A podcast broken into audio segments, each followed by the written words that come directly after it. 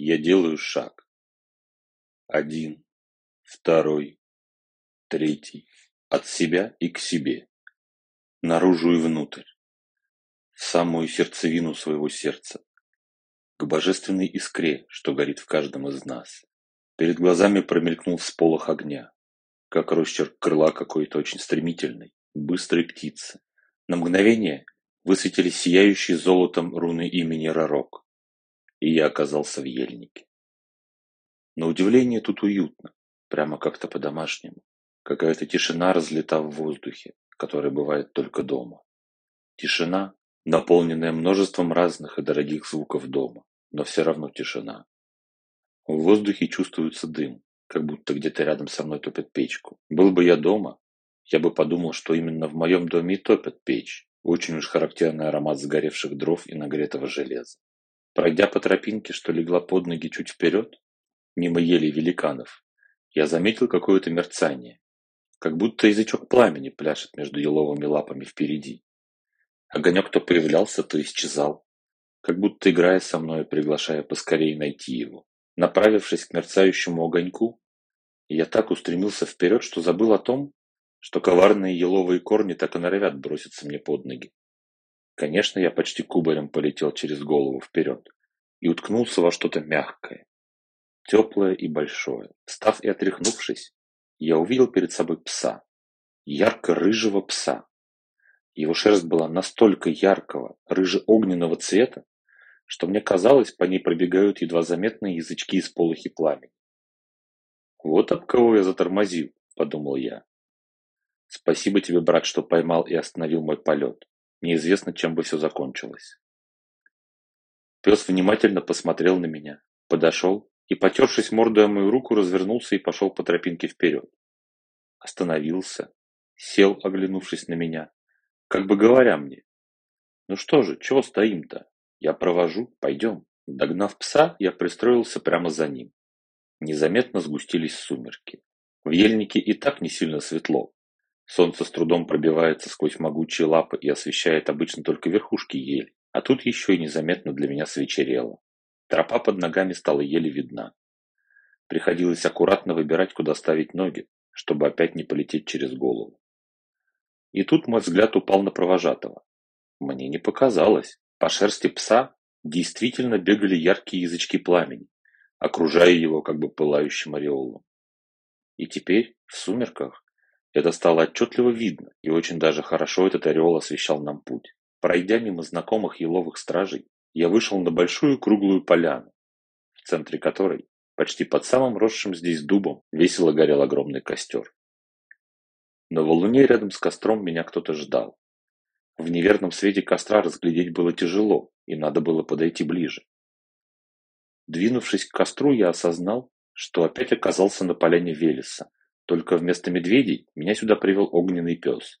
Почти такой, как много раз я видел в своих снах и путешествиях. Дойдя до костра, я поклонился и попросил разрешения подойти к огню. В этот момент языки костра слились в один большой всполох и ярко осветили сидящего на валуне рядом с костром незнакомца. Высокий, статный черноволосый парень, в алой, расшитой золотом рубахе, которая в свете костра сама казалась мне ярко пылающим костром.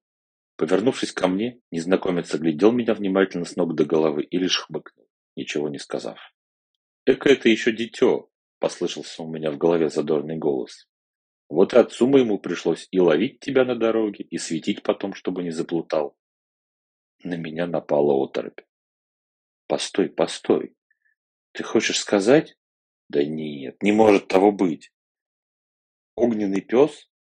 Проводник на пути, мой свет на пути!» Твой отец? Ты что, хочешь сказать, что меня сюда привел сам Симаргл? Только он принимает облик огненного пса.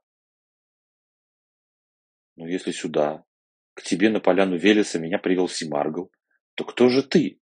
Как твое имя, незнакомец? Растерянно спросил я. Незнакомец?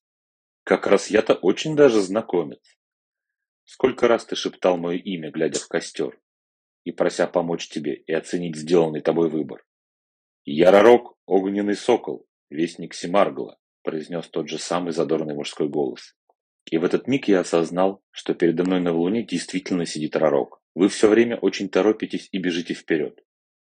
Но вы не чувствуете скорость и не чувствуете гармонию мира. Не чувствуете скорость течения ее потока. Поэтому вечно или опаздываете, или забегаете вперед. Развивайте свою чувствительность. Развивайте чувства и ощущение потока гармонии мира, чтобы не выпадать из него постоянно. Глядите в огонь. Поймайте его ритм и биение языков пламени. Слушайте огонь. Поймайте мелодию треска дров и стреляющих угольков. Слушайте сердцем. Чувствуйте душой. Успокойте свой ум и физические уши. Ими вы до печального мало слышите. Мой собеседник подошел к костру, и его языки взметнулись выше наших голов. Посмотрев на меня через плечо и как-то залихвастски ухмыльнувшись, он прыгнул в это ревущее и гудящее пламя.